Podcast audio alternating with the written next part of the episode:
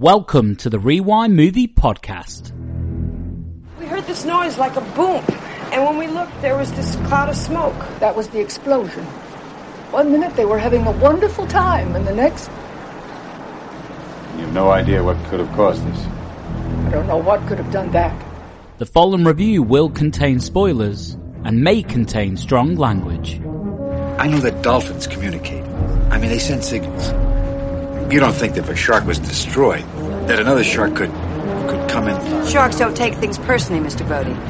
Today, as part of our Jaws series, we'll be discussing Jaws 2, starring Roy Scheider Larry, for Christ's sakes, I not only have this attack, but I've got I've got two water skiers who have a tragedy, but a boating accident. No fin, no sharks, nothing but a boating accident. Murray Hamilton, We have a lot in these waters that never turn up. Are they all shark victims?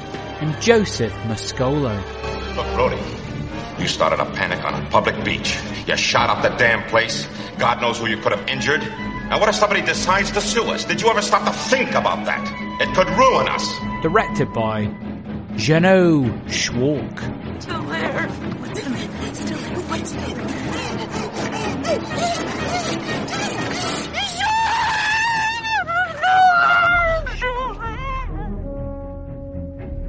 Hello and welcome to the Rewind Movie Podcast. Her bedroom window faces my eldest boy's bedroom window, and she's teasing him. she's dancing. She's dancing around in a towel. It's Gally in Glasgow. Wave to my son. It's Devlin in London. I'm thin. I wear glasses. I live in Amity Island year round. I'm not good enough for her. It's Matt in South Korea. Welcome back, gang, and welcome back, listeners. Just when you thought it was safe to go back in the water, yes! I went there! I went there with the famous tagline, which I used to think was from the original Jaws, but no, no, it's not. It's from this one, Jaws 2. Did you guys know that? Was it just me who was fooled by marketing and Universal burying the sequels? Well, there was a lot of confusion blending the first two. I, I noticed that when I was a kid, I, I used to mix them both up. They kind of became synonymous at one point before my brain fully formed. Yes, yes. Well, my brain is also fully formed and I have used it to watch this movie and think and talk about it. Hmm. So, listeners, today we are doing Jaws 2. If you haven't noticed, listeners, we're going to run the whole gambit on the series. Reason being, one, we love a series. We love starting one. We never like finishing them.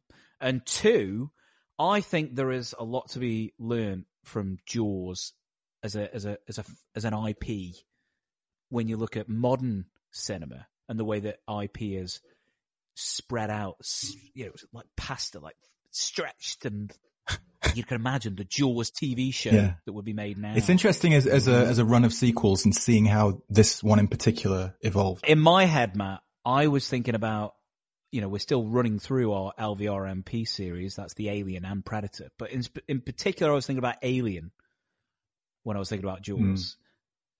And there are some commonalities, but there are also some very big differences. Some might say in quality, I don't know, but we'll go into it. I will start though with with you, Devlin. Uh, first experiences with with Jaws two, no title after. Uh, Jaws 2, full stop. I saw Jaws 2 as a kid.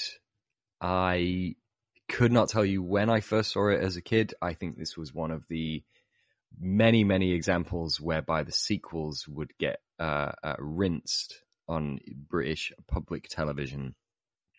And the original would be actually a lot harder to come by. So I was very familiar with Jaws 2 as a kid. And bits and pieces of it without ever really having any fixed idea of a specific viewing. Uh, the last time I watched it, I remember, was with you in Leeds. That was uh, the last time I've seen any of Jaws 2. Um, and bits and pieces of it from that viewing are very clear uh, because I remember we had a lot of discussion about it at the time. Um, so yeah, and um, Jaws 2's just kind of always been around. I have no kind of real fixed opinion on it. I'm actually way more familiar with the the, the following two sequels So uh, Jaws 2's always been a, a little bit of an anonymous kind of outlier, sort of sitting in the middle there, which is a bit unusual. But um, how about you, Matt? Uh, I watched them all endlessly, apart from three as a kid, which did nothing for me at all on my first viewing. So much so that I've never returned to it, in spite of Dennis Quaid being a bit of a childhood hero. Um, even Jaws the Revenge got some serious play on our VCR. Uh, I had a green jacket like the one the chief wears when he goes out at the end to stop the kids from, from, uh, sailing and, uh, when they're on their way to the, the lighthouse. Um, th- this one to me always felt the closest to the original for obvious reasons. They're both seventies. Both have Roy Scheider. Uh, Ellen is there. Hendricks is there. The mayor's back. Bad Hat Harry is back that woman, I don't know her name. She's back. The old lady in the, in the committee meeting. Um, and not to mention the behind the scenes crew that I had no idea about really. I didn't know about John Williams when I was a kid. I didn't know about uh, Joe Alves and, uh, uh, everyone that returned in, uh, Zanuck Brown and, and all, all, you know, the original OGs of Jaws. Um, I, I think it was a case that the film was going to be made by someone. So we're going to go ahead and, and do it ourselves. Somebody's going to make this thing. So they capitalized on it. And, uh, you know, so the, all, all those people returned. But I, I, as a kid, I was saying to Gally just before we recorded, like, it's hard to tell where, you know, these films begin and end as a kid because you just accept them. It's like if Roy Scheider's back, then the Chief's back and you just buy it. You just go straight into it. But when it came to three, uh, it, it, was a bit too distant for me and I, I, uh, struggled with that one, but one and one and two I watched um, very often. Uh, so this this will be an interesting revisit. Gally, how about you?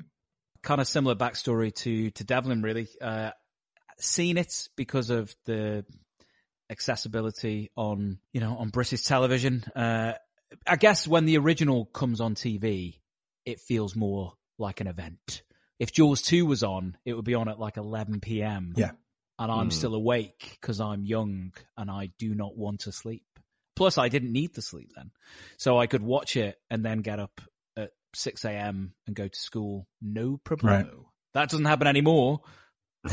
but yeah, the last time I saw it was in Leeds with you, Devlin, and we did have a strong discussion. We may as well get into it now before we get into story time. We discussed it and we'll go into it in a little bit more depth, listeners, after story time. I think we were both because we were in a in a headspace where essentially it doesn't really matter what film we're watching. We were looking at things from a technical perspective. Yeah, we were we were real real try hard wankers at the time, even more so than now. we were very, we were very hyper. Really, I, I picture you just having fun in your slug basement and enjoying it. We did, but there would there would be little triggers every now and then that would get us. Would you pause it and have a chat? Well, imagine me, Matt, watching a movie with Devlin and then going, "They crossed the line." oh. Well, there are a couple of technical yeah. uh, issues here that you may have spotted on, on first view. That's what would get us. We were we were very um very cinema sins, and especially I was at least super cinema. Well, your camera department too, as, as well. So you're you're going to see all kinds of as regards cinematography fuck ups. Mm. I mean, there are times when I love seeing the entire film crew reflected in the door of a car. I love it because I know that that's really hard to do. The the car's driving past the crew they figured the car would be dark enough that you wouldn't mm-hmm. see it. You were wrong. You didn't realize until you got the rushes back. Don't worry about it. But uh, Gally, this is the scene you're talking about, right? Uh, oh, there's so many. There's so many. I mean, I'm assuming it's a hair, but it could be a it could be a stringy curly one from down below that's on, on the lens in one of the scenes. Pube in the gate stays on. The, yeah, literally the whole scene. It was the 70s. Suffice to say, there there are some uh, um, a few wonky technical camera problems that are surprisingly um, noticeable for a film of this scale, of which it was an extremely expensive mm. film. And the cinematographer, if I remember, we what had he done before? Michael Butler. He Cannonball Run and uh, Smokey and the Bandit Two, I think. Was it? Oh, Smokey the Bandit too. Yeah. So well shot. it was just it was just surprising. It was surprising, but then I remember we had a discussion about oh well maybe he's a bit older and his eyes out, and also you didn't get feedback then, so you were you were very much dependent mm. on the cinematographer spotting stuff. Mm. It's you know. sat right in the middle of, of. I always liked Columbo, but Gally was a huge Columbo fan, and at university, that was when I basically ran. I ran the entire run of Columbo with Mm. him, and uh, we noticed that Columbo was rife with really basic camera errors, and it's because they were shooting on 35 mil and they were shooting fast, very, very, very Yeah. fast.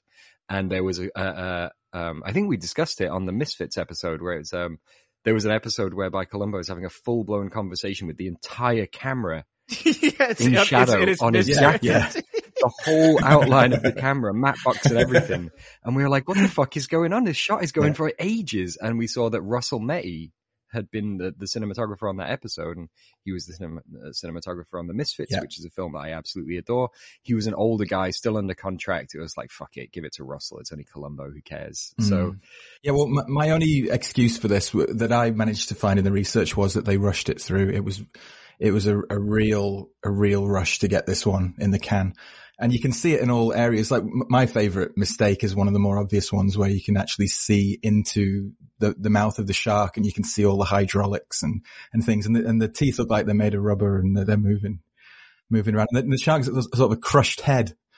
Uh, it's kind of peculiar, but Yeah. they, they spent all day on that shot and, and they got the timing right, but the shark looked dreadful. So, you know, the, the, some of these technical things happen, don't they, when you're rushing it through? They do, they do, and most of the time they wouldn't matter. But I guess it's just because of how blatant they are. The the one that really got me, I don't know why I haven't saved this, but the one that we both, I think we paused the film, was the and I and I I, I think the reason why it triggered me at that young age was because it is aping the great shot that I spent a lot of time in the Jaws episode talking about, which is the old visual wit shot Mhm. where Brody looks out to sea. He knows what he needs to do. Mhm. They do the similar thing, but the tracking shot from Brody's head to the to the ocean, it's it's like someone someone tripped up. Then they had to rack the focus. They're doing it all in the in the in the pan, and then Yeah. then the pan jerks. then then, Yeah. it, then it eventually gets to the sea. the entire sea goes time- out of focus and then snaps back into Mhm. focus. And then we zoom in on just a random bit of sea. And it's like, doesn't when- quite land as I'm sure the Yeah. director wanted, but uh, you know the cinematographer would not have wanted it to be like that. But again, Matt, if it's rushed, maybe maybe they only may and we we can discuss Roy. Maybe Roy was like, "I'm doing it once, and then I'm not doing it again." You know, I have to say a lot of those things, all of those specific ones we just mentioned were, were not in my awareness at all when I was a kid. I just let all of Yeah, that go. course. So th- this is a, a rewind revisit under the microscope thing, but uh, that's what we have to do. Unfortunately, we have to look at it in that kind of depth. We do. We're contractually obliged, Yeah. just like Roy. I, I also Before went we crazy in a into it- hotel room just before this as well to try and get out of it, but Gally made me, made me do it. Keen-eared listeners will recognise that Devlin is back for Jaws 2 and wasn't on the original. It's because I finally evoked some of the contractual obligations because he was going to he was going to duck out this one as well. Yeah. We almost got Dennis Quaid in. We almost got Randy Quaid. Hello, boys. Is going to do this whole podcast in a uh, in a Rupert Murdoch mask. We've got a very very uh, keen uh, HR department, and uh, getting your dick out during the recording is not something that we accept on the show. So unfortunately, Randy was uh, was removed. So we got Devlin back. Keep 'em in the pants, boys. Yeah, yeah, yeah. No wonder the aliens dropped him off. Anyway, so Matt, will you remind us and the listeners of the plot to Jaws 2, full stop? When two sightseeing divers investigate the wreck of the Orca, Quint's sunken vessel from the first film, they are seemingly munched by a Carcharodon carcharias, a great white. Their underwater camera handily snapping a handful of candid pictures exactly as they are devoured. Meanwhile, the wiry, tantastic, short shorts adorned New York City cop, Chief Martin Brody, rushes to attend the Holiday Inn Amity Shores grand opening ball benefit, followed by a drunken fool around date with his wife Ellen, as per usual.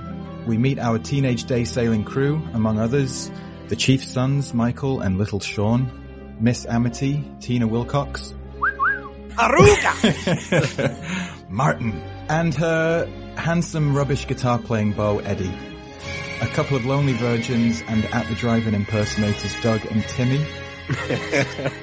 Annoying Ralph Malph meets fat Art Garfunkel clone Andy. Howard Wolowitz from the Big Bang Theory lookalike Bob.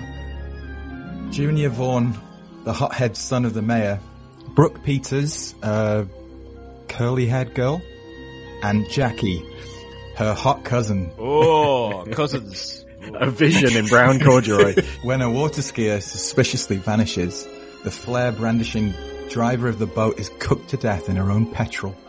The boat exploding like a 4th of July firecracker. The chief begins to suspect foul play. A killer whale with really big bites taken out of it washes up on the white sandy beach, and Brody becomes convinced another shark was responsible. But he's assured that sharks don't take things personally. In preparation for another big fish, the chief injects sodium cyanide into the shell casings of his police revolver. As Brody is riding his shark spotting tower, he glimpses a large shadowy mass beneath the water and recklessly fires round after round of his poison-dipped bullets wildly into the ocean, screaming at bathers, ushering them out of the water, and shooting up the damn place. But after realizing it was merely a school of bluefish, he is humbled before the townspeople and begins to question his stance and perhaps his sanity. Diver's camera photographs are developed revealing what appears to be a black eye like a doll's eye. An abstract eye of a great white. But when Brody takes the pictures to Vaughn and Amity's collective community council, it promptly gets him the sack. Sean blackmails Michael into taking him along on his teenage drink and sail with his buddies to the lighthouse. Eddie and Tina's saucy day sailing is scuppered, and when the sh sh sh shark crashes headfirst into the boat and devours Eddie before her very eyes, leaving her in a catatonic state. Chief Hendricks and Ellen discover Tina's joy drifting, and the petrified girl confirms it was in fact a killer shark that scoffed Eddie. The kids are attacked. Marge gets gobbled up, traumatizing a young Sean. Mike ends up concussed and is taken back to shore, where help can be summoned to retrieve the remaining stranded broken boats. The chief accidentally snags a power line as the circling monster threatens Sean. Brody heroically climbs out onto the power line with a dinghy and distracts the beast by beating on the power line with a wooden oar. When the great white heads straight for him, opens its mouth and says, ah, Brody backs off, leaving the creature to gnaw through the power line, electrocuting itself into a fiery mess, and sinks dying into the cold ocean, flame grilled, with smoke coming out of its eyes. And all's well that ends well. Cooked in her own petrol was an especially It's odd the way she pours there. that onto her own torso, isn't it? It's very strange. Oh, I slipped. I, I, I I must confess there were there were two moments um, that made me laugh out loud uh, in my rewatch. Uh, one was her kind of pseudo suicide. Very Harold and Maude, isn't it? It's, it's, it's, She just wants attention, if anything. yeah, it's kind of fantastic. And my the second one is when the old lady says, um, at w- "One minute they were having a great time." Yeah. and then, and then, but does not Boom. actually say what then happens. Yeah. And then Chief Brody immediately jumps to, Hmm. "That's a shark." yeah, that is preposterous. I, I'm, I am glad though that uh, the filmmakers here didn't name the shark, a la Paul W. S. Anderson's Predators, um, because you know, Behind the scenes, though, it was called uh, Brucette. mm, The yes, female Bruce, not- quite lame, but yeah. There there was. I was just out telling Gally there's a, an, an awful theory that it was the pregnant uh, wife of the shark from the first movie, and uh, that's why the shark's bigger because female sharks are uh, big, bigger, bigger than males or something. did finish did finishing that sentence like Yeah, cause you my- actual distress? My soul sort of escaped my body there. Sorry. I want to get straight into something that we've discussed before because you know we have done some big sequels on the show. You know we've done Predator Two, we've done Aliens, which you know a lot of people like that movie. Um, but we've also we've also done Young Guns Two, Mm, colon. colon Blaze of Glory. So we know what we're talking about, do we? Probably not. But interesting, isn't it, how attitudes towards sequels have evolved. 1970s, after Jaws, mega hit. I'm pretty sure that they were not planning to make a sequel. Right, Matt? Uh, n- n- not when the first was produced. No, they, I don't think they had any idea it would be such a, a smash. yeah. But the law of diminishing returns was the attitude, right? You know, get it out there quick whilst Mm. it's prevalent in the public Yeah. consciousness. Mm. Make some money, it doesn't need to be any good. Now we can discuss whether Jaws 2 is any good, but the idea that the sequel will not bring in as much money we've discussed before, right, Mm. Devlin? Whereas now, weirdly, that's kind of reversed. You know, if the sequel doesn't make Yeah. as much money, it is an immediate failure. You go, well, yeah, Yeah. well, it's made money. You're you're expected to escalate as the series goes on, whereas yeah, it used to be that you know, like I don't know, I'm just thinking like the seventies, even into the eighties, like French Connection 2 didn't do as well as French Connection. Another Roy Scheider one there. although French Connection, I, I think is comes under the category of like uh, it's a good sequel. Yeah, it's a Like, good sequel. The, I'm just perhaps saying. that they they they they had probably a slightly clearer idea of what they wanted to do. Also, that kind of thing you can sequel because it's a, a crime drama. There's more to kind of get Yeah. from it. I think there's something kind of there's something that's uniquely as uh, after you've just said about the the the soul destroying theory of a, a pregnant revenge shark Yeah. There's not much it's so you're just going to send a, the shark's dead so you're going to send a different shark to the exact same location to Mhm. deal with the exact same people it's it's not um it's not a concept that calls out for a sequel but it's a tremendous financial success that demands more money so Yeah. they had to feed the beast if you want the Brodies back, which they did, they felt like Mm. that was the commercial tie and people want to see that family again. We know that there's going to be a shark in it. Otherwise it's not Jaws 2. So once you've got a chief and the shark, it becomes preposterous that what are we going to do it again? Yeah. Like it's going to do it, but you have no choice. If you want those two things, Mhm. this is what you get. It's interesting you say that because I would have thought the draw is the shark. I know, I, I listen, I get Jaws, we've discussed it, it's a classic. I think we all agree. You're not going to be able to replicate that because you're not going to get the three characters because one, Quint, he's fucking chomped. He's, he's done. yeah Hooper, he's, he's out at sea, as we know in this movie Yeah. with his, uh, that was Matt Hooper, was it? I couldn't hear a, a word. but, but you know, you you know, you're not going to get the trifecta back. No. I'm gonna, I'm kind of going straight into my sandwiches. But we discussed in the original, Brody's trauma wasn't that sharks were about in the original, but he has a fear of the ocean. He overcomes this fear of the ocean, Mm. and he overcomes it, and it is celebrated. yeah The scream of joy when he kills the shark. Then he seems okay with paddling back. Yeah. His, li- his line is, I used to hate the water. Yes, Mhm. I used to hate the water. He has exorcised the demons. Yeah, but Yeah. now, but now he's revisiting it.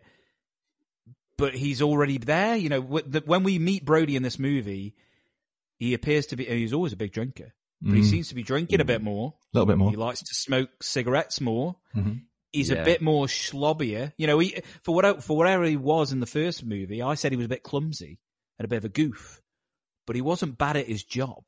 Whereas in this, they are they are placing him as being not fit to be the chief anymore. He's pissed off because he doesn't seem to get any credit for saving the entire town from this creature. They're all treating him terribly. That becomes the other problem, doesn't it? You know, this town seems to have forgotten Yeah. that there used to Mm. be a shark that killed people Yeah. Mm. in the town. At one point, the mayor says to him, uh, doesn't he say something? Oh, no, not this again. It's like, well, he, he was right Yeah. the first time. If he was wrong, then you could say that, but come yeah, on. do, do- do you remember? Do you remember May when you was like, my, my kids were in that pond? but, Yeah. but he seems to have forgotten all of that. yeah. Listen, I get it. You know, you're you're in a you're in a corner as a writer, Hmm. but I Mm. feel like it's a bit of a half-assed attempt until we get to the stuff that I think the movie is more interested in, which is stalk and chase the teens. yeah yeah. So Yeah. it's an interesting kind of dichotomy between let's do some, let's bring back what the audiences want, which is norm, was normally the way of the sequels, right?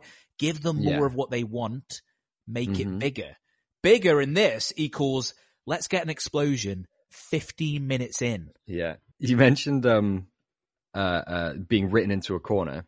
Um so I only looked a little into the origins of how this sequel came to pass as in what the original plans were. Now some I don't know if you guys have, maybe have a little more information on this but um so I know that the the the production went uh uh was was greenlit obviously because it was the biggest hit in cinema history, I guess, at that point. Yep. Mhm, mhm. Um, and um, strangely, they hired the director John D. Hancock.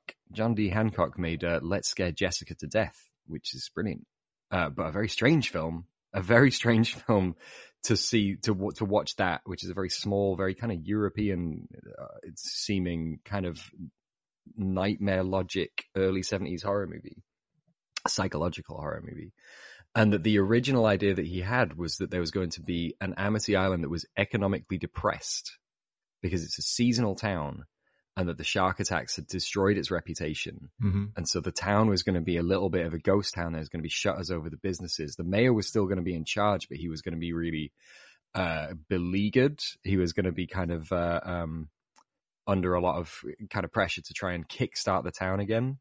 The Amity Shores Hotel development was going to be quite central uh, because this was obviously the the attempt at rejuvenating the thing, and there was going to be a lot of a kind of um, there were going to be some kind of local political machinations, probably more than we ended up with. Um, and John D. Hancock actually shot. They got to the point where they were they were cameras were rolling, and then he was abruptly fired. The uh, he was fired. Kind of the the straw that broke the camel's back apparently is that he fired an actress who was the mistress of a high ranking Universal executive. Yeah. Is that right? There, there was an additional reason I heard uh, that his tone was just too dark. I haven't seen the movie that you his his movie that you mentioned, but he was going much darker with it. But I love the idea of everything being shuttered and. Uh, he, he had all all the boats were still going to be there. The kids were going to go out on their boats, but the boats were all black, and they were more like. Mhm. Um, I think Carl Gottlieb had the the idea to make it almost like an American graffiti style. Uh, the, the kids are cruising around in their cars, you know. Um, Mm. Yeah. but on the sea, uh, and and all the boats were painted black. And and when they when they uh, got uh, the new director, you know, Szwarc in, uh, everything got lightened, and the mood of, of the film became more fun. And and uh, so yeah, I don't like what they do with Brody. It's not because I don't want to see him go through, you know, trying to work out his trauma, but he doesn't have any allies on the island, Mm. and they position him as being a full-on crazy cray. But he he's got no one to turn to, and they're also a bit half-assed with it. Like for me, if you're going to go down that route, then they should have Mm. they should have really committed to that being the story. The teenager stuff feels like a kind of an annex or a bolt on to Yeah. that story, Mhm. and they don't quite marry up. And my other examples in kind of franchises that did this was Rocky Five and The Godfather Part Three. Hear me out, Okay. listeners. You're probably like, "What?" I don't know why you sound like uh, an old raspy lady I don't know why you sound like George Costanza's mum. but Rocky Five, Rocky falls on hard times. Sly wants to get the character back to the original. Very difficult to do when he's made lots of money, but they do it, and it's a bit of a bummer. Who found my old jacket? Hey, you still singing around a dumpster fire? Sweet. but they also want to bring in Tommy Gunn as a new character and all these other new characters. The movie doesn't have the time to do both. and a heavy teen subplot with the kid getting a fishbone earring and whatever. Godfather 3, we're watching Michael Corleone literally under the weight of his sins, trying to redeem himself. But we're also trying to introduce a new Godfather in Andy Garcia. The movie doesn't have time to do both. And I feel like Jaws 2 has a similar issue. In a way, the, the bravest choice would have been that he was actually mad. You know, go for one, one flew over the cuckoo's nest. Yeah. By the end, you just take him away in a straitjacket. Uh, They're not going to Mm. do that movie. But what I did enjoy was it's like the prototype for like your open water and the shallows. It's just that that movie is like 30 minutes of Jaws 2 and that could have been the whole movie in my opinion. Well, if the two the two criticisms there. I mean, if I'm playing devil's advocate, the the bit on the beach where Sean helps his dad collect all the bullet casings is actually my favorite Mm. uh, scene in the movie because it reminds me of my favorite scene in Jaws, which is the mimicry around the the dinner table with him and his son. And I think that bit is is him going crazy. It reminded me of like Take Shelter a little bit, like uh, yeah. he's he's convinced there's a shark out there. No one believes him, but th- this thing's really really coming. I'm, Take Shelter becomes more um, uh, metaphorical, uh, arguably, but um, uh, that that's one of my favorite things in, in Jaws. So he goes crazy to to a degree, but he's not crazy, so they kind of get away with it.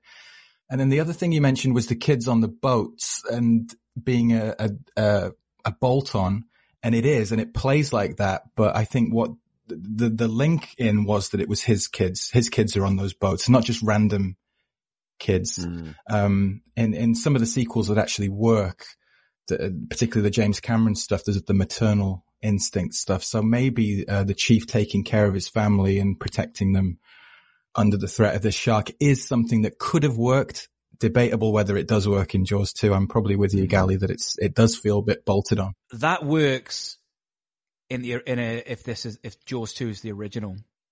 I don't think it works if it's the sequel though. We've already seen him do that journey. That's that's my point is there's a, not a betrayal of the character, but if we're going to do the same journey but with a slightly different flavor and Mhm. we're going to remove the elements from the original that you know Quint, Hooper, their dynamic. You're starting to hollow out this movie that is really just about shark attacks. Are, we in rehash territory if we do? Well, we we are we are now beholden to the set piece, so everything feels like waiting for the set piece, and unfortunately, the filler is not all that killer. I quite like the um the red herring of what is it? There's a red herring before the water skier. Um, what am I thinking of? What's the bit immediately before Oh. the water skier? Not is it the bit where where Mike's on his weird parasailing thing? Oh, that's right. Dipping his ass in and out of the water. is that Mike? I think they keep saying Mike. Ah, wow. So- like well. I didn't even tie that But I together. think people keep.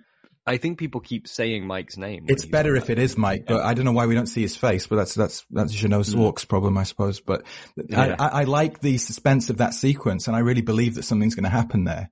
And then all of a sudden, it doesn't, and we cut out to the water skiing, which is, for my money, the best uh, sequence in in uh, set piece, we should say. Uh, Yeah. uh, in uh, al- although I, I don't think it's quite worthy of the first. That one and Tina and Eddie are probably my top two in terms of suspense. That that is almost worthy of the first without the Spielberg special sauce. That I I re I do really like the underwater camera um catching up on the wake of the boat. Yeah. I think that's a nicely put together sequence. That's in the making of. is, There was a know- special rig that was built for that. If you watch the making of on YouTube in our uh, playlist at Okay. rewindmoviecast.com, you can, you can, uh, have a look at that. There's a two-parter on, on YouTube. It's actually quite detailed in terms of the technical Okay. aspects of the film, which was surprising. But, um, yeah, it was a hard shot to get that one. It looks quite cool. The, my favorite shot in the water skiing sequence is the way the, uh, the fin pops up. And it's accompanied Mm. by, it kind of pops up in the foreground of the frame and the John Williams score kind of gives it a bit of a kick there. I, I quite like that. Hold, hold on to it a bit too long though, don't they? That. they milk it a bit. Yeah, it's, it's a decent set piece, but it's not Spielbergian, is it?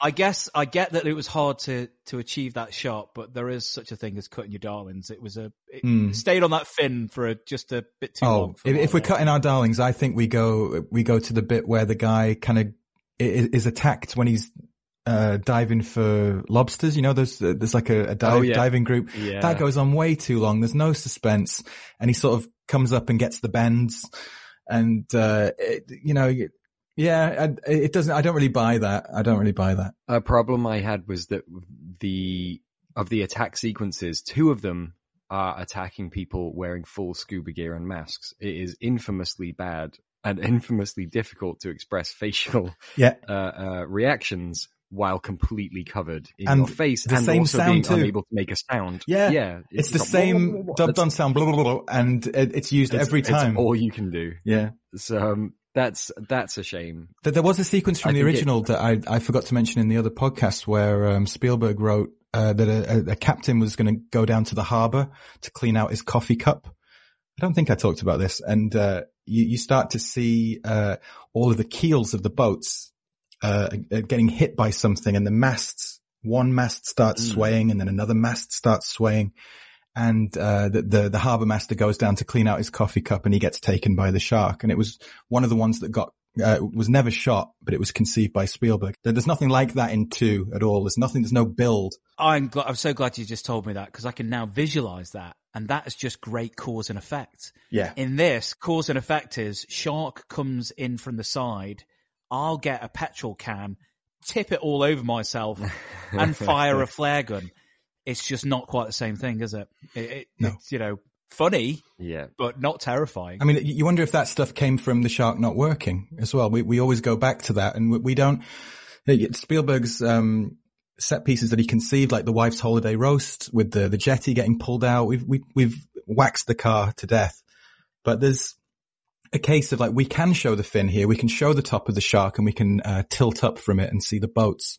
We can we can see into the mouth of the shark. We don't care that we're showing you the hydraulics inside, but we're going to show you literally everything. I think it was 20, 25 minutes in, and we'd already seen as much of the shark as we'd already seen in in over two hours of the first movie.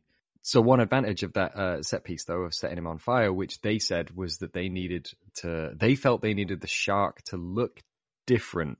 So by burning and scarring the shark, it's like, well, that's even scarier because now it's a shark with a scar. Now, setting aside the uh, Hollywood tradition of putting a scar on somebody and assuming that that means they're evil, and naming um, it Celtic. Chopper.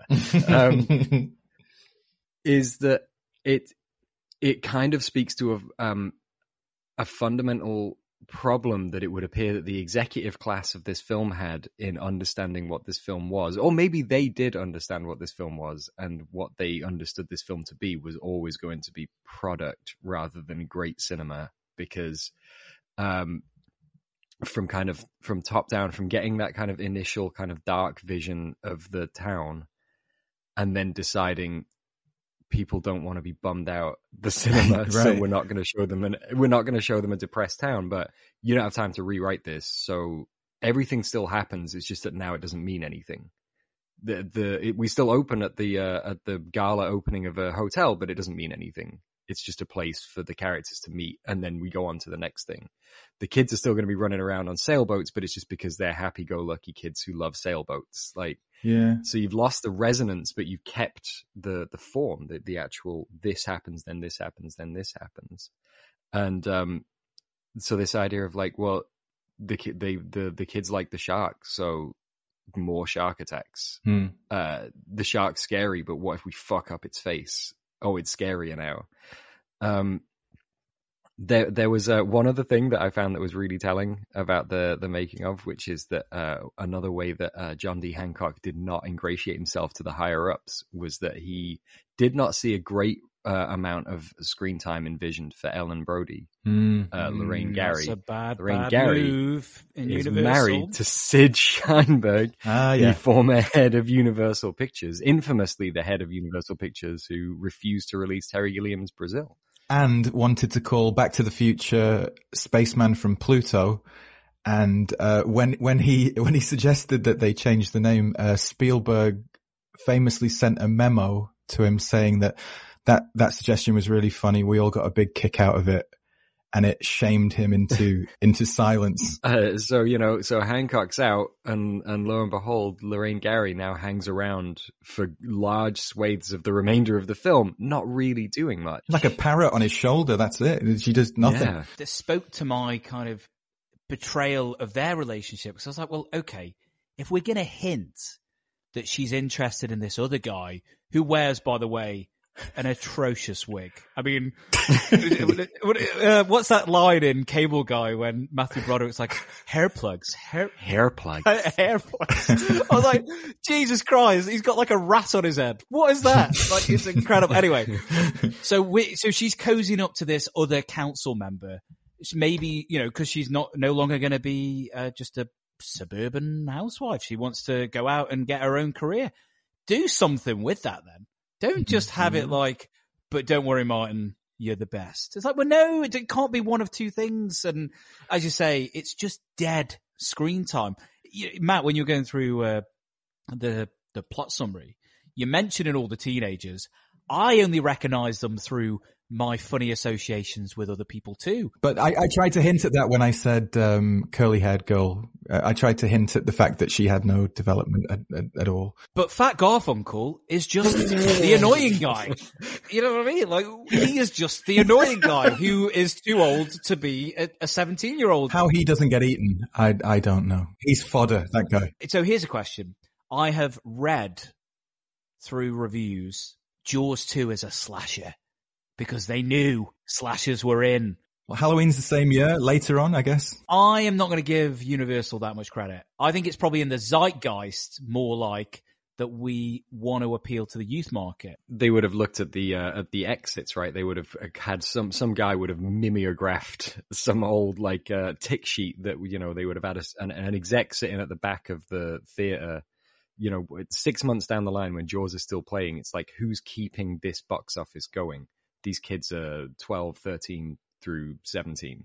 So it's like, well, that's, that's what we need then. That's what we need. Yeah. And, and that, that, that instinct has been there since the dawn of time, but certainly since probably the eighties is well, the demographic that's got expendable cash will watch movies more than once. Again, I'm talking to my younger self here too, and we'll keep going back is, is the, the younger demographic. Well, somebody said that the kids, uh, they listened to the, what the kids were saying when they came out of the screenings. And one of them said, uh, Jaws eats a helicopter. And, and that was like one of the, the, pieces of feedback that they got. The, the kids wanted a shark to eat a helicopter in the sequel to Jaws and, and they, they got it. they call the shark Jaws. That's, that's when you know you've got a hit. yeah. Jaws, Jaws the shark. I don't think Jaws 2 you could attribute as codifying slashes.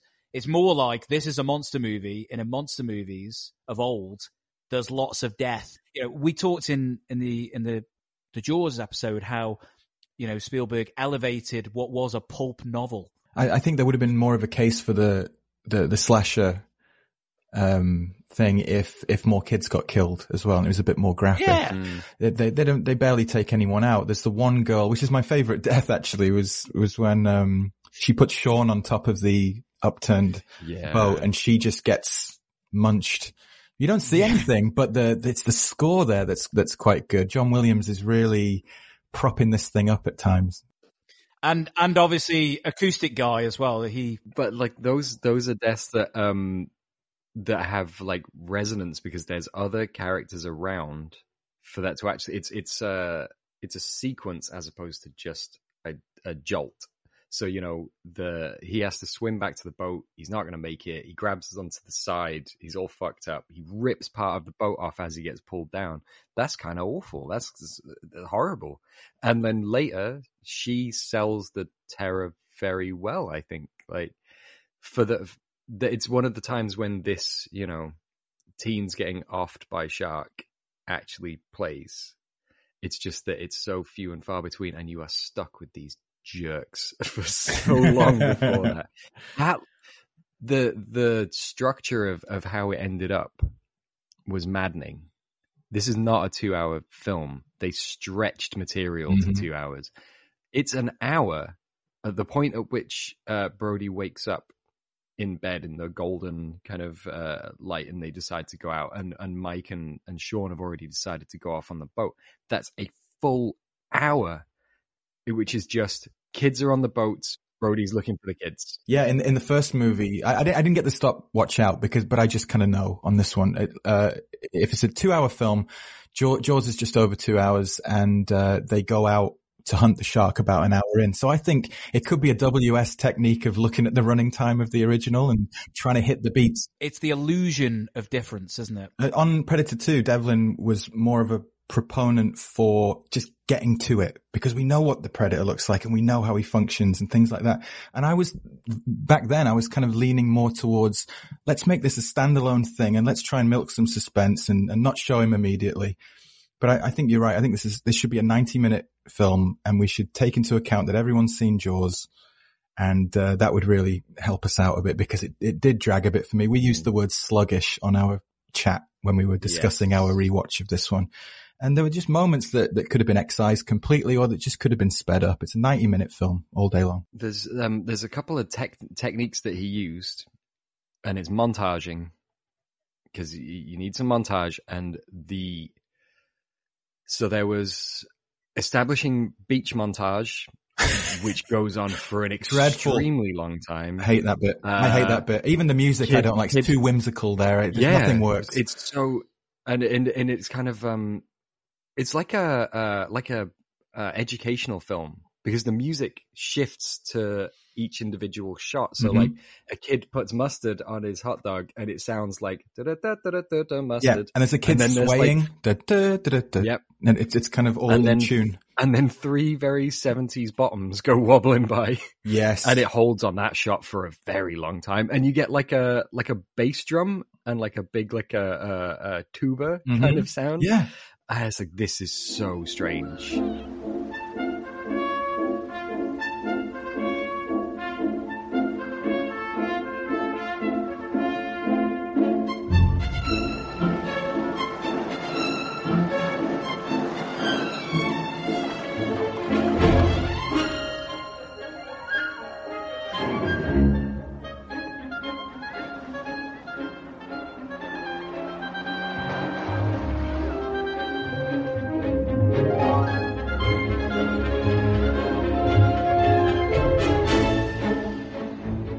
I found it very egregious and weird. And then we had at least three um, jaunty sailboat montages with the Mhm. kids. Hmm. We had it at the start, we had it when they go out, and then we had another one when they're already out at sea. Hmm. Same music, the big adventure kind of score, but it doesn't work this time because it's not three guys on a mythical adventure quest. It's just a bunch of people we don't really Right. know or care about. And um I I just wonder why? Like when you're putting the third montage in to show the same thing that we already know is happening, I wonder what the thought process is, like why they wanted this long. I would have thought cut it down, brutal, put another show in per day. This you charge the same. It's still a nickel or whatever to go see a film in 1978. So I, I, I thought the same, Devlin. I thought uh, any ed- editor worth their salt would would be like, Yeah, where's Verna Fields when you need her? we've we've Mhm. seen this information already. Or what's your intent then? Are we trying Yeah. to juxtapose what it's oh, what a lovely day at the beach it can be when there isn't a killer shark there? I mean, what Mm. we're doing, like literally, the messaging's all confused as well because it doesn't dogpile on Brody either because it's got nothing to do with Brody. The fact that everyone's having a wonderful time, it should be that there's some cause and effect to his madness, but there isn't really. When he shoots up that beach, they just talk about, you know, what could have happened, and I think they're with some investors. Yeah. But we Mm, should have yeah. heard how those investors pulled out because of it.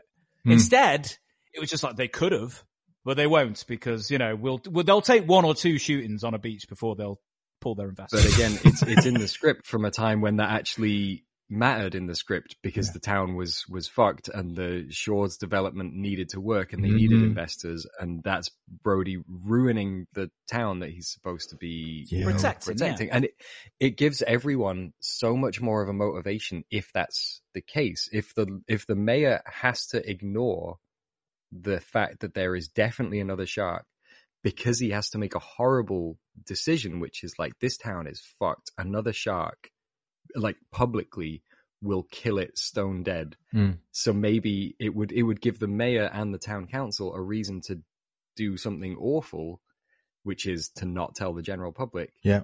But you know, not just because they're negligent and not just because they don't want to believe it, but this time they know it, but they literally are willing to kind of potentially put people at risk because the, the they have another it's like any kind of villain needs to have a genuine motivation that from their perspective makes them a good guy. Exactly. And and that's why I couldn't necessarily get on board with the way that Brody is treated in the film. Why would Brody then put himself through this ringer and why am I watching what you know, why do I want any of these people to be saved? They're clearly Yeah. just like fucking dumbasses as opposed to as you say Devlin understanding the struggles and the the tough decisions. Plus got to say kudos to the writers though for bringing back uh, Mayor Mayor Vaughn because that is politics in 2022.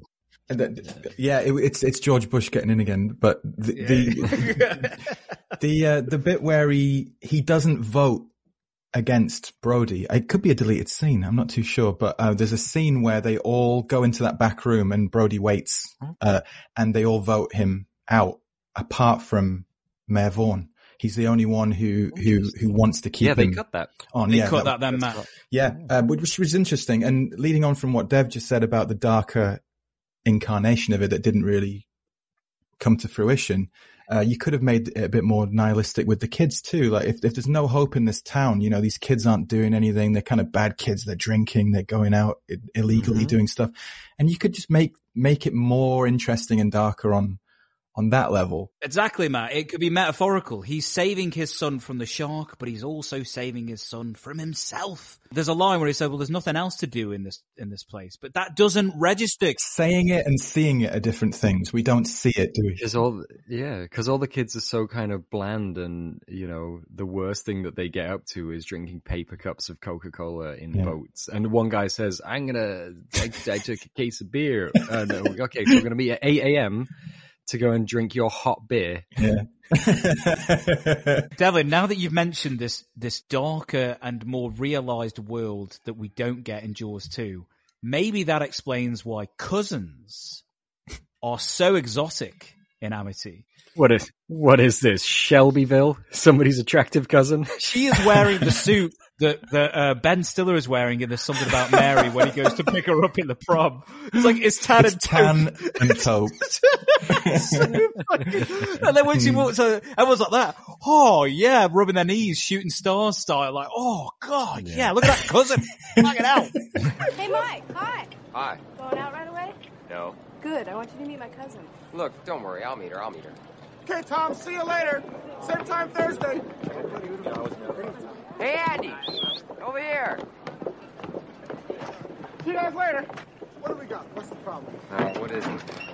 Brock! Brock! Jackie! Hi! Quick, quick, quick. Who's that? I think I'm in love. Yeah, I hope that's a cousin. Lucky, lucky, lucky, lucky.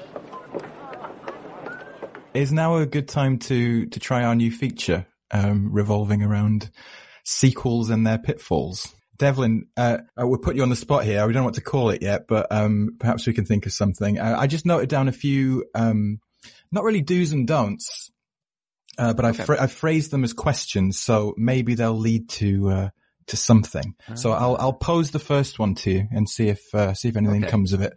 Um, did you feel like this one uh, continued the story, or did it just repeat it? Ooh, this is uh, this is a good question. Um, I mean, it kind of repeats it. Hmm. It's uh, uh, it, it repeats it, but in a strange way. So, um, the the the interesting part about Brody's um journey in the first film is that he was not afraid of sharks. He was afraid of the water. And he learnt about sharks, and it freaked him the fuck out. And Mm. we learnt along with him, and that was a a, a great vehicle for his character development and our. Um, we was literally, in some cases, with the shot of the glasses, seeing through his eyes Right. what he's seeing. Um, in this instance, we, I don't really know what his take on this is. I don't know what he intends to do other than fire blindly into the sea. um, Yeah. but there's no learning to be done. There's no great plan, and um, but yeah, we've we've not really given any new information. We it's like we're replaying a small part of his character from the end of the first film and dropping into a in, him into a slightly unpleasant situation, and then just kind of stretching what should be a little snippet of the story out into its own elongated version. And so, yeah, I would say it's repeating, but repeating with diminishing effect. It's not even repeating the whole story. It's repeating a sliver of the story. Right. Interesting. Would you like another? You did very well with that one. That that one kind of leads into the next one. Uh, did it stand alone as a self-contained film unto itself? Oddly, kind of it does. Hmm. I guess by dint of not actually engaging with the original film in any kind of meaningful or interesting way. So it's actually to the detriment of the film that it doesn't really um they don't really mention the 75 shark attack. They don't mention the 50th regatta. Right. The, the orca just, thing is just kind of um, hidden. If if you know, you know. Uh, yeah. He's, you know, you see his trophy. Uh, the- you know, once you start hitting the second act drag, the lowest ebb, when he's, you know, when he knows he's he's going to lose his job, and you Mhm. start with the man of the year trophy, and then you and then you pan across to his face, looking really miserable at his desk. It's not a bad scene. It's actually quite cool, but Yeah. it's a it's a sliver of a moment again. Hmm. Um, so yeah, it does stand alone, but purely by dint of not really interestingly engaging with one of the most famous films of all time. I, I'd argue that when you've got such a strong original and you're going to bring back the main character, the hero character from it, that you, I know that it goes against uh, James Cameron's best wishes, but actually he he kind of breaks his own rule as well. Aliens can stand alone from Alien, Hmm. but he does he does acknowledge the first one in the scene in the boardroom when she's being chastised for blowing up Yeah. the Hmm. Nostromo. In this, he's not given. I actually think it's credit to um, to Murray Hamilton that in the scene he you can see him conflicted when he knows everyone knows what they need to do, which is they need to fire Chief Brody. But I know that from the original. But anyone watching it would just be like, he's a bit of an indecisive one, this mayor. Yeah. Um, but I, but we know he's he's really trying to kind of give him a bit of mercy and say, we'll go in this other room and fire him, and then we'll let you know, as Mm. opposed to just doing it there in front of him. If this turns out to be what I think it is, because there won't be anybody here. Yeah, now, Martin, let's not, uh... Let's not what, Larry? What? Oh, Jesus, Larry, huh? Come on, let's just forget it. He won't listen. Uh, It's obvious the man has made up his mind. You bet your life I've made up my mind. But I'm telling you and I'm telling everybody at this table that that's a shark. And I know what a shark looks like because I've seen one up close. And you better do something about this one because I don't intend to go through that hell again. Martin, could you wait here for a minute? For what? Please just have a seat while we look at the picture and make up our own minds. And I- I've got one more for you. Um, did this film fall into the trap of increasingly preposterous leaps in logic to keep our characters in the same situation as the previous film? It is guilty as charged, Matt. Yes. Yeah. That was for you, Gally. I think, I think, you know, a lot of these franchises struggle with that and, and Alien we've discussed. Um, it, it, it, I don't know if it feels preposterous to me. I think A- Alien Resurrection was the point where things started to really stretch for me beyond that, that trilogy. Um, but he- here, yeah, to, to get Brody and the shark together again, it, the, the, the leaps in logic are, uh, are huge. let's talk about Roy Scheider. And before we talk about him and his contractual obligation to do this, we've mentioned him in passing, Jeannot Szwarc. Listeners, not a name that, that rolls off the tongue. One more, one more can not, a time. name that, oh, not a name that any one of us is going to be able to. Oh, I know. I wrote it down I've phonetically. Are you yet. ready? Jono Swak. Thank Jo- you very much. Jono Swak. I had to write it down phonetically because I, I had no clue. I apologise to the Szwarc estate for getting that one wrong. Santa Claus the movie forever. Yeah, so, so not not his first rodeo on the show. He did No, Santa friend. Claus the movie. Yeah, friend Yeah. of the show. Mm. Uh, Supergirl, you ever watched that one? I did. Oh, I used to watch Supergirl loads when I was a kid. Mm, yeah. I have no idea why. I, it's not good. but there was a bit of back and forth between him and Roy, and it made me think about like other times when directors have been quite combative, quite um, strong in their views, but they're normally more high profile is probably the fairest way of saying it. Like I'm all about like the courage of your own convictions, but he's there's a letter. Might put it on Twitter that he sends to Roy Scheider in response to Roy basically saying that he thought he was a bully on set and he wasn't very good, and also that he wouldn't listen to Roy's ideas, which, to be honest, I think Roy might have been sloshed through a lot of this movie. So um, I, I, I did see Jono Swak uh, bully some of the elves behind the scenes on uh, Santa Claus the movie. If you watch the making of, he's uh, very heavy handed with those elves. Well, he's had the audacity to kill Santa. I mean, it tells you what kind of guy he is. He kills him in the first 10 minutes. So, yeah. Or does he? It does you? Oh, well, there we go. but, but yeah, uh, so he sends him a letter, basically, kind of passively aggressively saying, "Roy, get back in your box," which I thought was fun.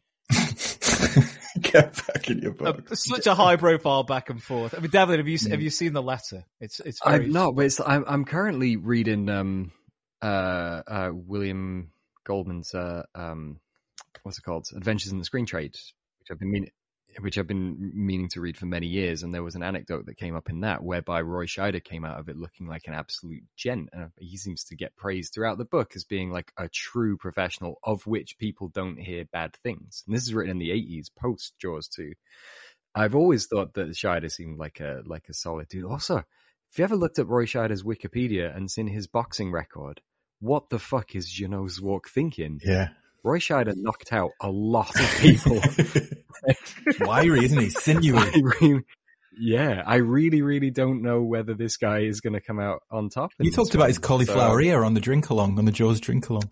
yeah, Yeah, he's a he's a big time boxer. yeah, you know the the the nose has been broken many times. You can tell, like, yeah, uh, it's uh, that is a strange uh, a strange one, and you're right in that it's unusual for a replacement director on a somewhat troubled production to be throwing his weight around quite so much with the star who they had to drag to set. Well, I guess it speaks again, you know, for, for listeners of a certain age who are listening here, who, who follow the, the turmoil that happens in films nowadays. The directors are super disposable. Whereas I, I guess this shows that, and obviously they'd already got rid of one, but that is the classic creative, di- you know, creative differences. But a lot of power and weight in those wooden chairs of theirs.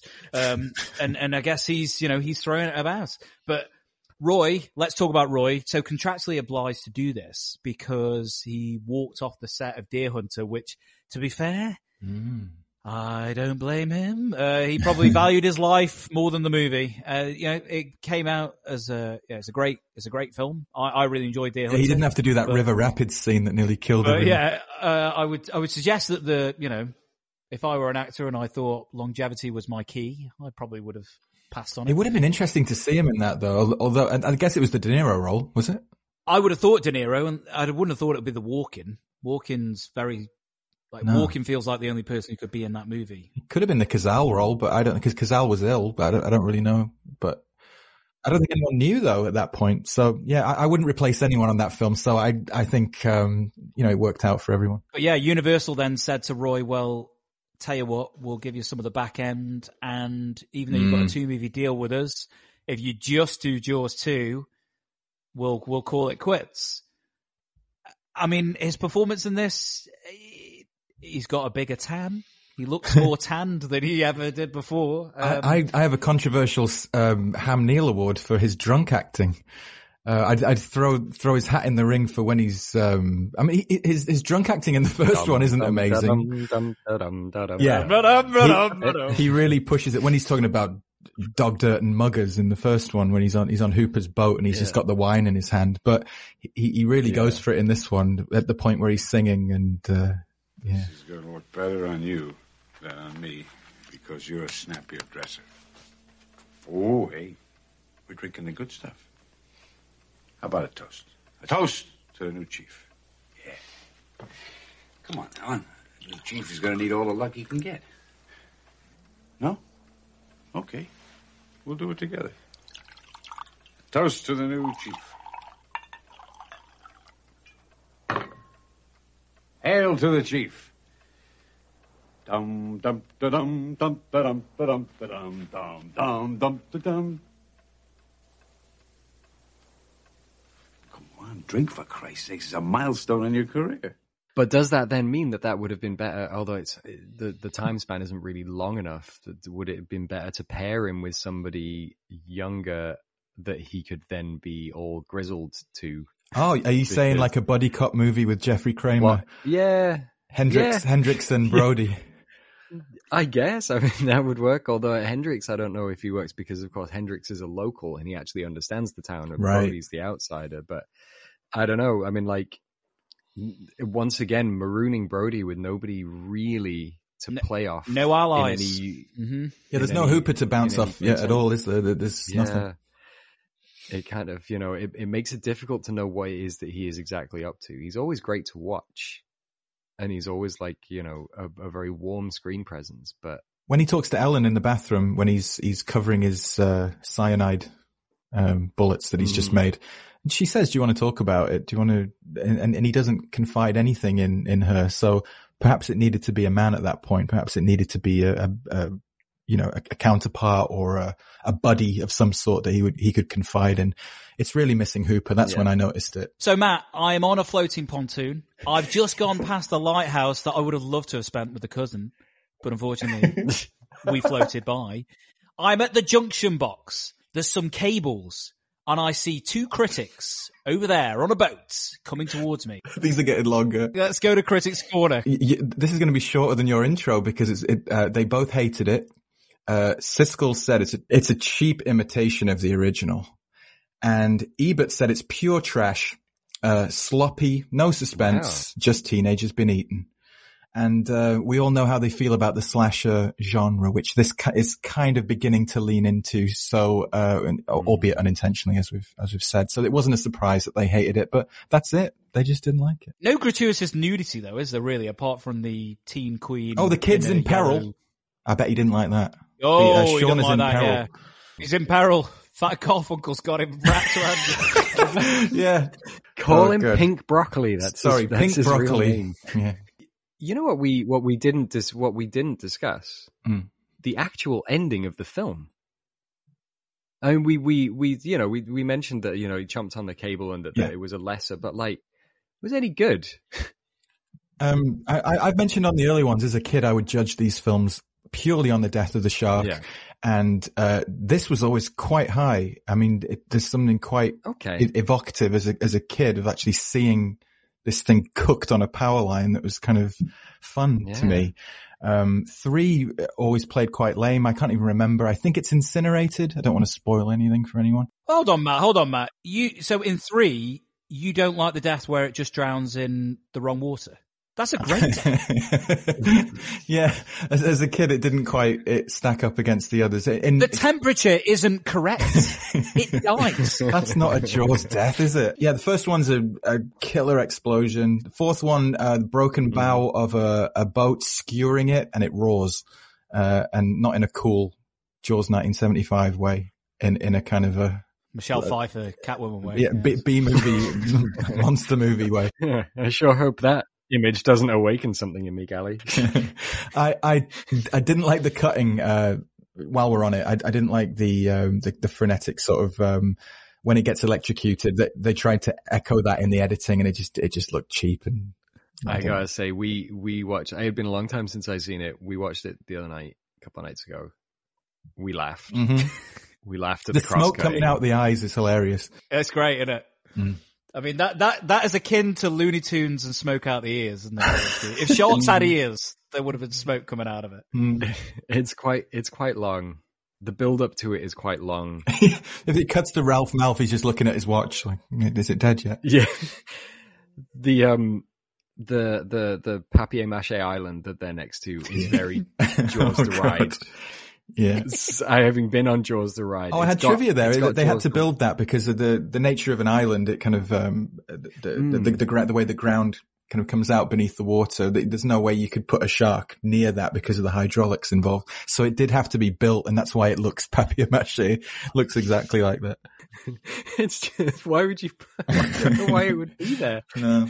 Just Cable a rock, Junction. just a rock full, of, a rock full of electricity. But fair play. Mhm. Um, they they tried. How about Ga- Gallia set up and payoff when uh, the old man of the sea and Hendricks pull up that first power line?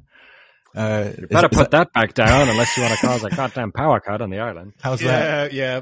Uh, it's No good.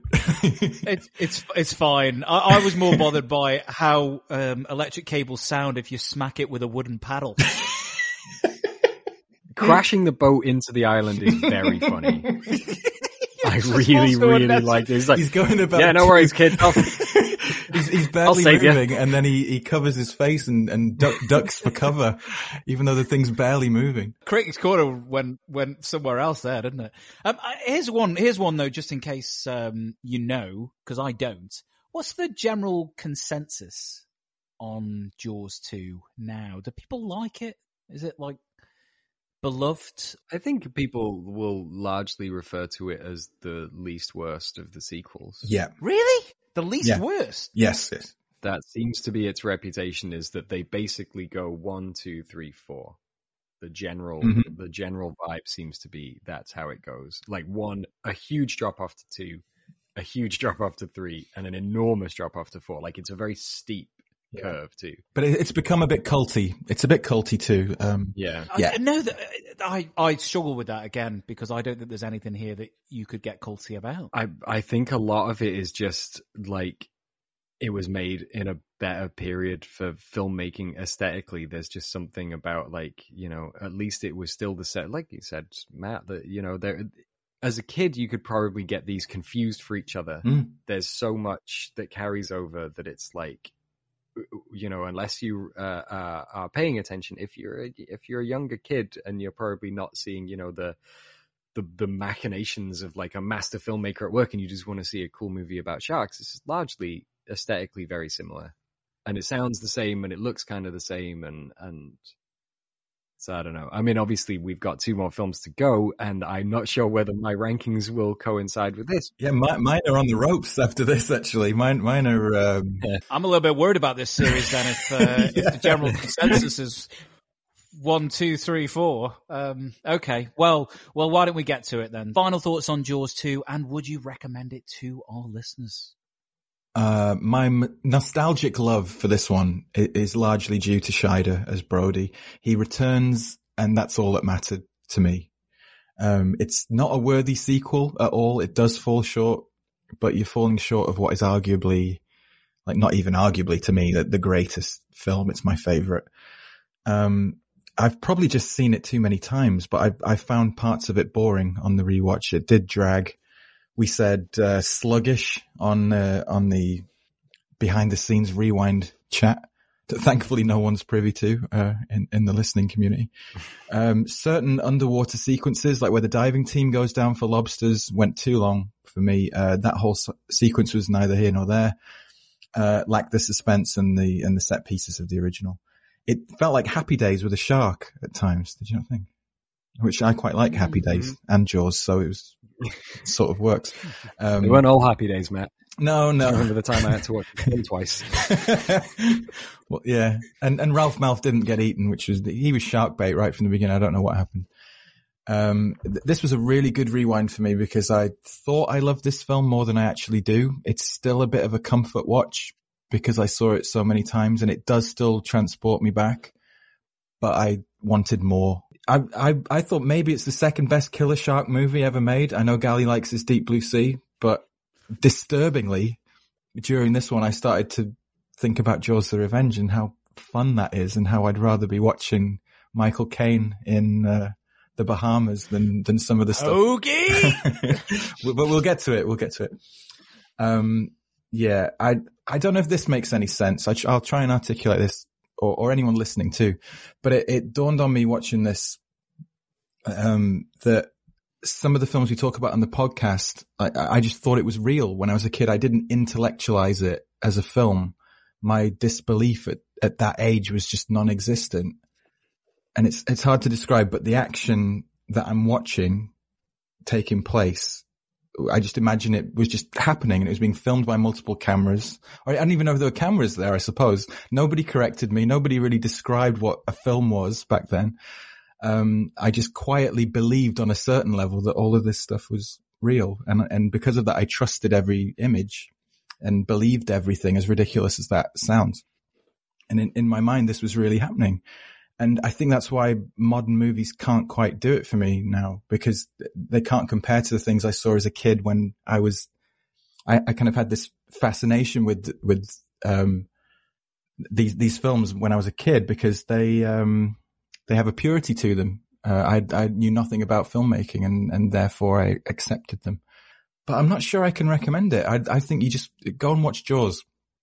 And, uh, if, if you, uh, if you're a completist, then yeah, uh, check it out. But, um, the first film is where it's at. You know, you can't, you can't duplicate that. Who's next? Gally, you want to go next? I totally agree with everything you said about um, the way that you consume films, and certainly films that had sequels when you were younger. You know, I did the same. Here's a guy who stands before you who still has unironic love for Teenage Mutant Ninja Turtles 2, colon, Secret, of the, Ooze. Yeah. Yeah, and Teenage Mutant Ninja Turtles 3. Why didn't they call it Turtles Go to Japan or something? But they don't. I don't know why. Turtle, you know, Samurai, Samurai Turtles. Oh yeah, that's they the, the don't. time traveling one, is it? It is. It's also Yeah. the one where, um, you know, the whole bulbous eyes thing, you know, Mm. stigma since uh, the age of nine. Five. Yeah. Yeah. T- Teenage Mutant Ninja Turtles 3, if anyone wants to see what that looks like.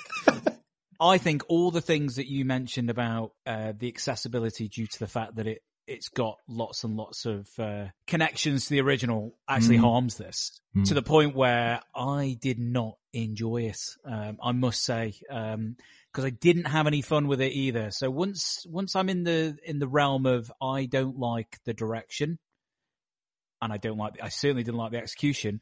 The the the picture that you gave, Devlin, that was the original idea. I'm interested in that movie. The problem with this is it's a halfway house between schlock, uh, creature feature, kind of teen movie, and you know, a character study in into a into a man's trauma uh, and how how they deal with it, and they don't do anything with it. Um, and I think all of the filler scenes are just that they they were empty, and I was very bored, I must say. Um, but I was jolted into action 15 minutes in when a woman blew herself up, but and I, the film needed more of that. It it kind of needed more of that to the point where the ending with the electrical cable. I mean, I laughed because it was farcical. That wouldn't have been the intention. The intention would have been to be like, yes, the only thing that can stop a killer shark, if you don't have a gas canister and a, a rifle, is a huge electric cable. Just didn't work for me. Um, but I did find it funny, and the floating island made out of paper mache was straight out of Thunderbirds, so that was fun. but yeah, no, um, it's it's a not recommend, and I'm gonna say strong not recommend as well. I know that might seem a bit harsh, but I think technically as well, it's a badly made movie. You know, so even even at like the just the base level, I just don't think this is very good at all. Uh, There'll be more. There's multitude of reasons for that. I don't think Roy Scheider is very good in it either. I just don't think Devlin said attention to detail, and this film is severely lacking in that. Um, and it, it kind of paves the way for the idea for the next 20 years in cinema, certainly in Hollywood, of just kind of cheap knockoff sequels that you just bang them out. And that's not necessarily the case because some sequels are great, but that, that idea was always in my mind as a teenager that the sequels will always be inferior. And they're not. And I think they have a discussion in Scream 2 about it. And you're like, well, you've got a hard on for Cameron. Well, yes, I do enjoy Terminator 2 and Aliens, but there are some really good sequels out there. Jaws 2 is not one of them. Devlin, wrap it up for us. Got to agree. It, it, it comes under the category of um, inferior sequels, uh, probably into the Halloween 2 school of inferior sequels. Mm, Um, ma- overall, there's enough DNA carried over from one to the other that it actually makes it feel a bit worse because you know they've done better. Halloween 2 has, they do the long shots, it's still got the synths, it's still got Laurie, it's Michael's back, it's creepy and it's dark, but it's also, it, it lacks, as this does, momentum and suspense. It's slow, not stately. It's not like, it's not dragging out tension, it's just slow. Uh, it's not a classic. It's just dated. It's uh, it, it- it doesn't have as much personality as much as they try The the the B roll filler quasi documentary sequences that crop up so much are the sound of John Williams straining his every sinew to inject some form of personality or joy into this thing, which is just footage. It's just randomly assembled footage in, in, in places. And that's kind of, that ends up being the defining factor for this. It, it circles around aimlessly. The second hour of the film, where you should be ramping up, sees Brody alone on a boat careening in the middle of nowhere, literally lost, and a bunch of kids stranded without being able to move, literally lost. Everyone is literally drifting around in an endless expanse of nothing. And that's not really how you want to uh, do your big summer shark attack movie. There shouldn't be such a lack of movement in in in this film. Um, having said all of that, if it was on on a Sunday, I'd watch it. Sunday watch. I don't. I wouldn't do it on purpose. I would have to be very, very full of gravy. I I would I would have to be in like in a in a Bisto coma, three pints of flat beer down. but if it was on, I'd probably watch it because it does have that Columbo-esque 70s TV movie shot on film stoutness to it. It's not very exciting, and a couple of times it's going to be very funny. Mm. A woman setting herself on fire. with the worst, with the worst plan. the fact that she immediately reached for the petrol canister, Mm. like, oh, a shark. I will definitely have to burn this. Yeah. She was completely doused in petrol. She still thought she'd get away with it. she pulled out the flare. Uh, that's very funny. So yeah, I was surprised at how disappointed I was with it. To be honest, I expected a bit more of a debacle, and what I got was just really kind of a flaccid bit of a failure, which is a shame. Uh, spoilers for the next episode. I'm secretly a Jaws 3D apologist. Oh, maybe. Interesting. I've not seen it in a few years, a couple of years, but I think it's fun. Maybe. Hmm. We'll see. Um, I will say this though, listeners, if you are looking for an exciting sequence where somebody has a gun on a beach and is confronted with a shark, Hmm. go watch Police Academy, Mission to Miami. That is the better one. I'll have to correct you there. It's assignment Miami.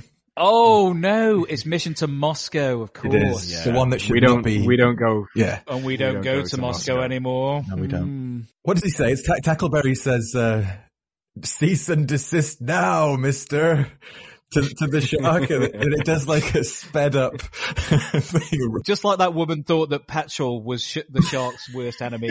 If I were confronted with a shark, I would place the butt of my gun on its nose, and I know that that would stop it. Mm. So Yep. movies can be educational. Yeah. Anyway, um, where can our listeners? Because this is my favorite bit when we. I mean, we, luckily we did get a recommendation. His name is Christopher Devlin. Yeah. But where can our listeners who want to veto against us, Matt? Where can they find yours to? Uh, in the USA, uh, it's available to rent on uh, Apple TV, Google Play, Amazon, YouTube, Vudu, uh, Direct TV. It's everywhere, and uh, you can buy it on a lot of those um, same platforms. Uh, in the United Kingdom, it's currently only streaming on um, Richard Branson's Infinity Infinity Go, uh, which is Virgin Go, Virgin Media. And Virgin Media, yes. you can rent it and buy it in a bunch of places. Chili, Rakuten TV, Google Play, Apple, all the usual uh, hotspots. Uh, I had to. I had to buy this. My fucking Amazon purchase list is a shit show because of this fucking podcast. Oh no. I don't own anything good on Amazon Prime. like How's your algorithm? I. Yeah. Oh, utterly, utterly fucked. the rewind algorithm's I own- crazy. This is the second Jeannot Szwarc film that I that I own outright. Mm. Isn't it strange how I we've done, we've done two Jeannot Szwarcs, and we've never done a Zemeckis, a Raimi, a Michael Mann. Uh, you know, I, we are. I mean, look at this shit. Taken. Fucking Oh no. The Boondock Saints. I had to buy that. Mm. Yeah, I had to buy that one too, and I didn't even go on the show. Imagine that. Ugh. I didn't even have a chance to, to talk about it. Anyway, um, these are first world problems, listeners. We are telling you to not buy it, but to to get it on a free site like Mincemeat or Java or Vudu, any of those. Just wait, just wait for ITV4 to roll around. It'll be there. It's the best. It's the best way to watch it is to just sort of pop in. Well, while we're trying to uh, sell people on the idea of doing something that they shouldn't, why don't we tell them about our merch, Devlin? Get yourself across to rewindmoviecast.com. That's the website. As Matt previously mentioned, he's going to have another of his fantastic YouTube playlists. If you really want to deep dive into any of these films, virtually the entire catalog now probably contains some form of YouTube playlist, which contains interviews, behind the scenes featurettes, trailers, all kinds of goodies and, and good times to be had there. If you want to really immerse yourself in that, head across to the tab that says shop and follow the link to Teemill. That's devlindoesdrawing.teemill.com. That's the Teemill store. Uh, there are t-shirts, sweatshirts, various Rewind movie podcast merchandise. There's a, uh, a, a new, my third, uh, um, female prisoner scorpion t-shirt has just been released. Uh, I've got one more to go in that cycle. We will be covering one of those films in the near future, so stay tuned for that. Mhm. Uh, we also have a Jaws t-shirt. That's new. Oh, yeah. Um, Quint's favorite. which is, uh, yeah, we found, uh, the, the Narragansett Lager. So we made a little t-shirt based on that. Uh, it's, it's, it's very 1970s. It's in a kind of sand color. Yeah. So you will look like you're ready to hit Amity Shores. Tan and taupe. Uh, Love it. And as Gally mentioned, uh, Scariest Artists, our very own Scariest Artist, has a genuinely impressive amount of uh, stickers uh, up for sale on. You've got the the Auto adhesives range. Yeah, there are two uh, bundles of uh, director's stickers now. You can get five uh, in bundle one and five in bundle two. Your favorite directors, again drawn by a child, as their characters from uh, their most favorite films. For example, Stanley Kubrick as Joker in Full Metal Jacket and uh, Terminator Cameron is fantastic. Terminator Cameron. Yeah, things like that. I'm looking forward to Jeannot Szwarc as Santa. as the hot cousin. that would be good. Also, listeners, um, please do come uh, and check us out on the website as well. We've got some wonderful written pieces along with the fact you can listen to the episodes whilst you're at work, whilst you're quiet quitting, which is a new term for bare minimum, which is what we're all doing apparently. Also, if you enjoy what we do, please like, share, subscribe, pen us a little review, Spotify, Apple, Mincemeat, wherever you listen to us, okay? That we would really appreciate it. We'll say goodbye then, shall we team? 908 means get me the hell out of here. It's Gally in Glasgow. Stay safe everyone. Blowfish! Let's get out of here before we do find something. It's Matt in South Korea. Thanks for listening, everyone, and we'll catch you next time on the Rewind Movie Podcast. Danger, danger, high when we when we. Danger, danger, when we when we kiss, when we touch. Danger, danger.